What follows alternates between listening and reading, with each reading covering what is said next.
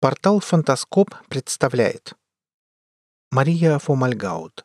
«Оружие будущего» Читает Олег Шубин. Генералы всегда готовятся к прошедшей войне. Уинстон Черчилль. А вот готовиться к войнам будущего – это удел не генералов, а конструкторов. И войны будущего будут такими, какими их сделают ученые – Основная ставка делается на машины с зачатками искусственного интеллекта. Например, Пентагон уже применяет боевых роботов Телон, которые могут уничтожить взрывчатку или, наоборот, что-то заминировать, выступать в качестве связного. В настоящее время роботов уже снабжают винтовкой или пулеметом.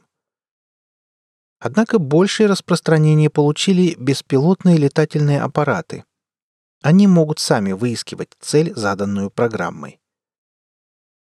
Настоящий ажиотаж вызвало появление в американской армии танка, который журналисты окрестили «танк-людоед». Этот танк может работать не только на стандартном топливе, но и на траве.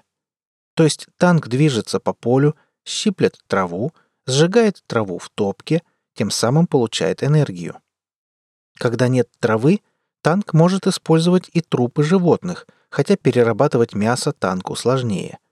И, как вы понимаете, танк не будет делать различия между трупом животного и трупом убитого солдата. А если обеспечить такую махину зачатками искусственного интеллекта, танк без труда может выстроить логическую цепочку. Выстрелил, убил человека, получил топливо. Вот и представьте, что будет, если такой танк окажется где-нибудь в пустыне без контроля человека. Это, конечно, маловероятный случай, но появление танка вызвало такой ажиотаж в прессе, что военные решили отказаться от его использования. Во всяком случае, пока. Все, что может быть использовано как оружие, будет использовано как оружие. Станислав Лем Кроме традиционных методов войны, в запасе у военных множество новинок. Сегодня мир все больше говорит про климатическое оружие.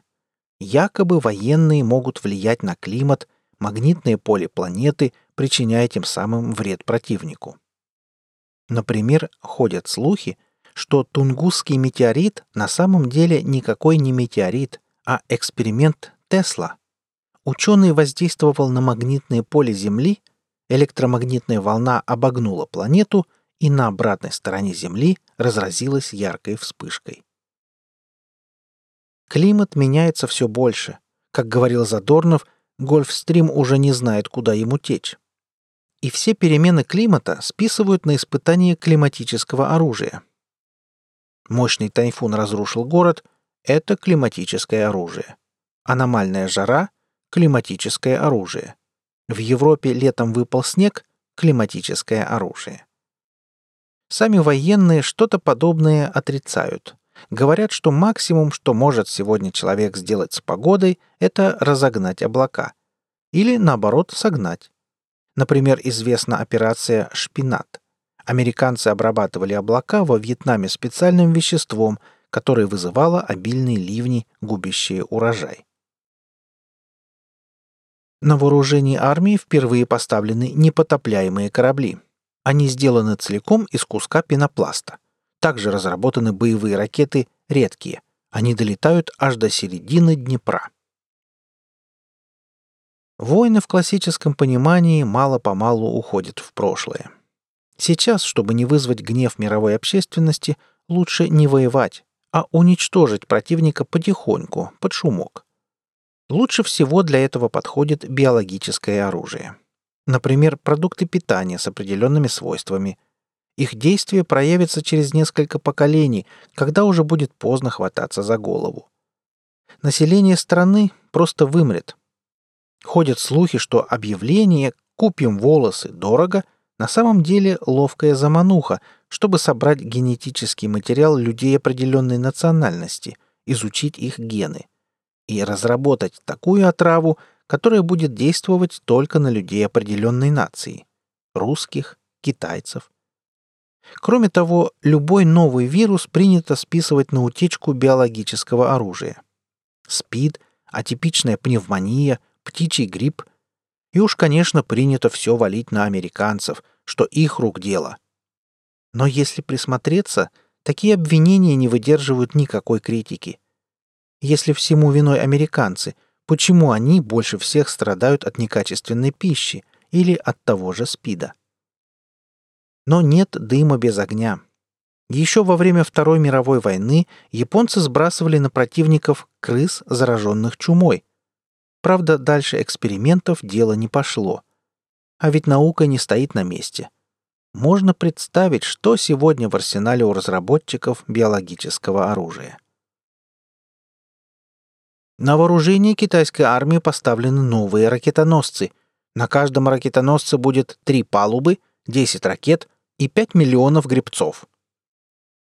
И вообще, войны в материальном мире — это уже вчерашний век. Военные все больше переключают свое внимание на создание кибернетического оружия и способы борьбы с ним.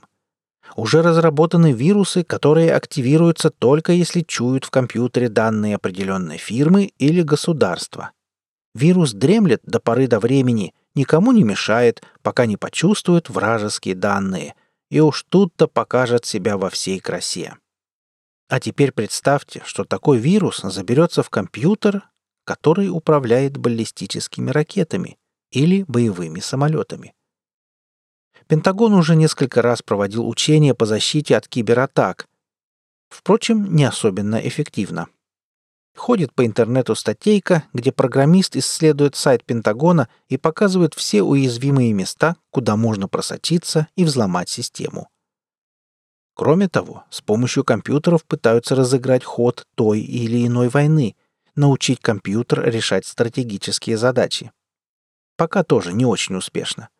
Военные проводили учения, выставили все свои стратегические программы против старенького генерала в отставке – и генерал выиграл модель виртуальной войны, разбил противника в пух и прах. Так что в войне человек-компьютер пока лидирует человек. Пока.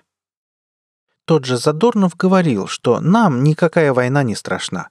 Какой-нибудь хакер из Нижней Кошмаровки на своем ноутбуке взломает сайт Пентагона и отправит ракеты по адресу отправителя. И вся деревня будет водить вокруг ноутбука хороводы. Обычная микроволновка тоже может стать оружием. Ну, конечно, не простая микроволновка, а военная установка, которая испускает СВЧ-волны. Они вызывают у людей сильнейшие болевые ощущения. Развитие такого оружия может зайти дальше, например, влиять на психику людей. Солдаты просто побросают автоматы и обратятся в бегство. Задумки такого оружия были еще в прошлом веке у фантаста Александра Беляева в романе «Властелин мира». Он показывает гипнотизера, который легко управляет толпой. Правительство посылает солдат арестовать гипнотизера, а он заставляет солдат в панике бежать прочь. Правительство посылает полицию, а гипнотизер приказывает полицейским его побрить. Полиция посылает генералов, а гипнотизер заставляет генерала пойти в тюрьму и требовать, чтобы его генерала арестовали. И одурманенный генерал сидит в камере и ругается на слишком мягкие условия содержания. Суп слишком сытный, заключенных под конвоем водят в туалет. Нет, так нельзя. Поставьте генералу парашу. На службу армии идут и голографические объекты. С помощью голограммы можно замаскировать оружие – или наоборот, создать иллюзию оружия там, где его нет. Американский самолет-невидимка сбит нашей ракетой нелетайкой. Михаил Задорнов. В будущем могут появиться и совсем неожиданные методы ведения войны. Как бы мы ни относились к магии, есть люди, которые искренне верят в ее возможности. Конечно, дуэли на волшебных палочках и ожившие големы вряд ли сойдут с книжных страниц, но магию в войне применяют, и уже давно. Классический пример — Вуду. Колдун делает изображение ненавистного человека, пронзает сердце иглой и... Правитель какой-нибудь страны скоропостижно умирает. Впрочем, умертвить — это слишком грубо. Можно, например, можно, например, через куклу заставить человека выполнять вашу волю. Стать страну без боя. Известны попытки нацистов выиграть войну с помощью магии. Например, немецкие альпинисты забрались на Эльбрус и установили там знамя со свастикой, чтобы привлечь милость богов, смягчить климат в России. Когда генералы с фронта вылетали в ставку Гитлера, говорили, что солдаты умирают от холода, Гитлер говорил «Холодом займусь я, продолжайте наступать». Примечательно, что когда немцы напали на Россию, солдатам на зиму было выдано смехотворное дополнение к европейской форме – шарф и пара перчаток. Нацисты искренне верили, что древние силы планеты помогут им, переменят климат. Как бы не так. Во время войны морозы даже в европейской части России достигали отметки минус 42, а то и больше. В России погода за нас –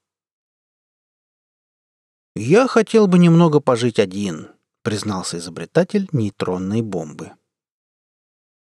Ну и старое доброе ядерное оружие никто не отменял. Все больше стран вступает в ядерный клуб, а вскоре бомба может оказаться и в руках террористов. Мир уже много раз был на грани войны.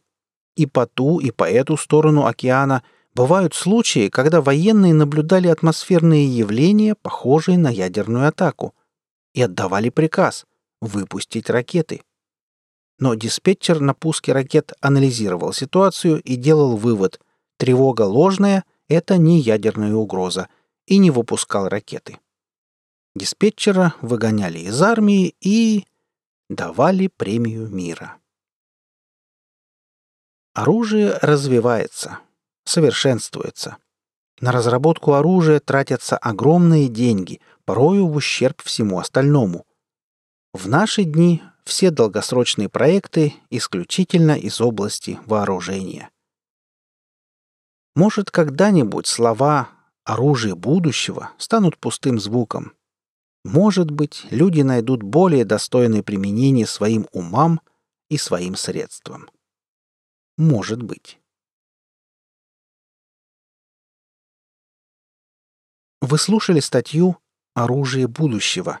Автор Мария Фомальгаут. Читал Олег Шубин.